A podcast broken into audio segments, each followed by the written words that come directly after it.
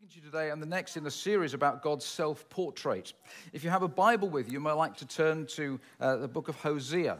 Uh, we're going to come to that in a few moments. I'm giving you some warning because a lot of you are now scratching your head thinking, where's Hosea? I'll give you a clue. It's in the Old Testament, um, and it's kind of after Isaiah and Co., the big prophets, and a little few pages later you'll find it. Use your index if you need to. Last week, Gareth spoke to us about being God being a God of covenant commitment.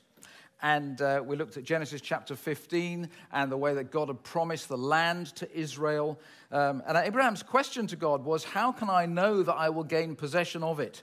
And then God gave a, made a one sided covenant with Abraham and through him with the people of Israel. In other words, God committed himself to this journey and to this promise.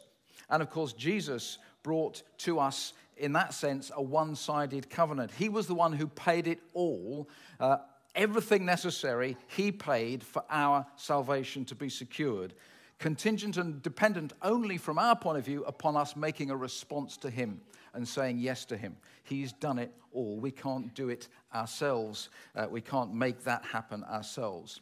Today, we're going to come on and talk about God who is faithful as part of his self portrait. Um, and in Exodus 33, God uh, promises to go with Israel on their journey. He speaks to Moses as they're going to be going in to take this promised land. And then in Exodus 34, um, well, Moses having said to God, rather, don't send us unless you're coming. And God says, Your presence, my, my, I will make all my goodness pass before you, and I will call out my name, Yahweh, before you. And in Exodus 34, he says this the Lord came down in the cloud and stood there with Moses and proclaimed his name, the Lord. And he passed in front of Moses, proclaiming, so this is God's self portrait, the Lord, the Lord, compassionate and gracious God, slow to anger, abounding in love and faithfulness. And we're going to stop there for today. We'll come on to other aspects of what God goes on to say in later weeks. Abounding in love and faithfulness. And that word faithfulness is a Hebrew word pronounced something like emeth. I'm not a Hebrew scholar, but I've looked it up in my dictionaries.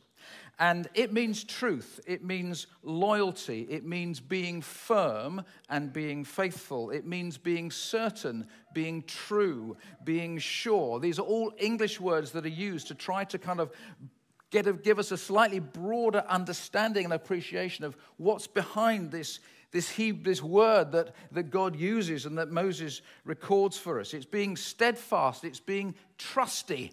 I like that one. It's being of long continuance. All of these different flavors, if you like, of what this word faithfulness means. When we look, about, look at the faithfulness of God, it means all of these things. Jacob, in his prayer, uses the very same word, and he says this I'm not worthy of all the unfailing love and ameth, faithfulness, that you have shown me. And that could be a response in our hearts. Well, Lord, I'm not worthy of this. And of course, the truth is, you're not. And nor am I. Not as we were. But Jesus came and has made us worthy. Because he's made us completely and utterly clean and pure in his sight. If we're those who have given ourselves to Him and received the salvation that He offers. God calls Himself faithful. Secondly, He proves Himself faithful to Israel. Let's spend a few moments looking at this. This is where we'll come on to Hosea in a minute. See, God gave Moses this promise of his presence as they sought to enter the land, and he fulfilled it if you know the story, with a pillar of cloud and a pillar of fire that went with them day and night. His visible manifest presence was with them. He promised them the land, and he fulfilled his promise.